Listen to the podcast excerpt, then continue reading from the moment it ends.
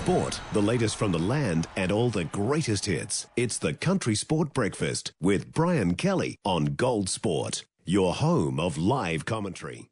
Well, last weekend, Tom Walsh opened his season in style with a 21.09 distance throw, earning him a comprehensive victory in the men's shot put at the Cook Classic in Wanganui. He finished just a couple of centimetres shy of the meet record of Jacko Gill's. He uh, joins us this morning. Uh, Tom Walsh should be very happy with uh, with your result from Wanganui last weekend.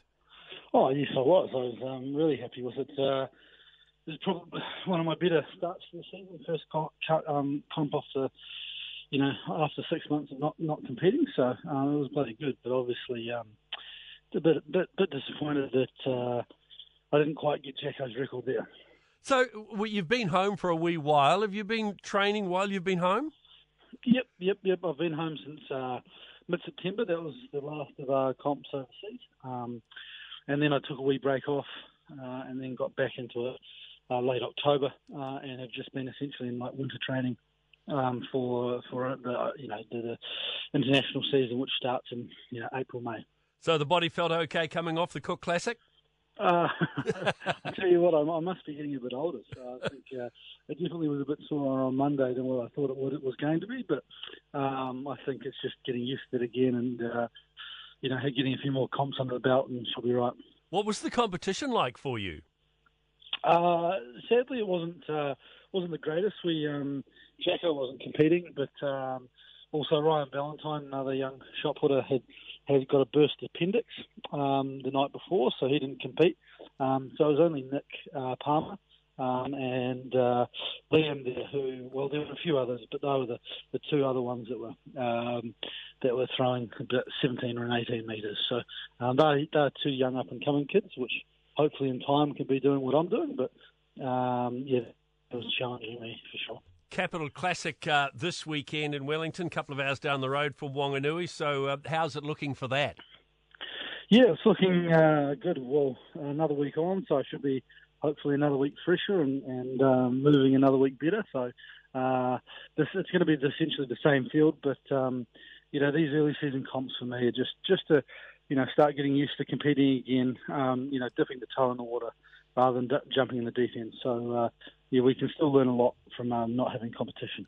So you mentioned that uh, you know you've got the uh, season beginning for you overseas in around about April. What's it looking like for you? What have you got lined up?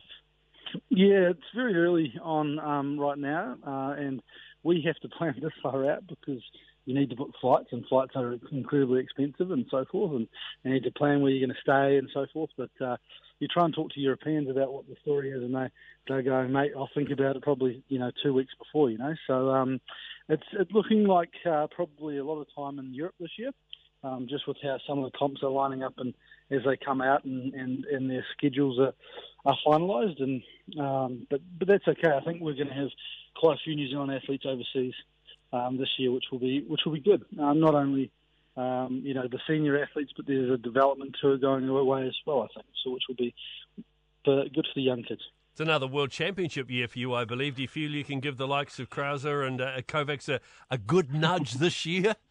Yeah, well, we've talked over the years, haven't we? And, yeah. um, it's uh, I wouldn't be doing the sport if I didn't think I was capable of winning. Um, and I want to be competitive at the top end. I don't want to be making the numbers up, and, and that's something that uh, I haven't quite nailed the last year or two. But um, you know, I feel like um, this year might be might be different.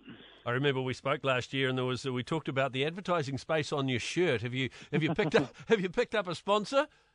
Uh, look, I've got I've got a few sponsors, but I don't have an apparel sponsor um, or a shoe. Well, I've got a shoe sponsor, but not an apparel sponsor. So still, there's still market. There's still a market uh, out there in space for rent. That's for sure. So uh, yeah, there's always um, you know, give me a call and we'll sort something out. Absolutely. well, Tom, all the very very best for the Capital Classic. It's going to be live streamed uh, this weekend, and uh, throw well, mate. Thank you. Cheers. It's uh, Tom Walsh joining us here on Gold Sport, the Country Sport Breakfast. 90% of parenting is just thinking about when you can have a break. And when you do take a break, enjoy the Parenting Hangover podcast.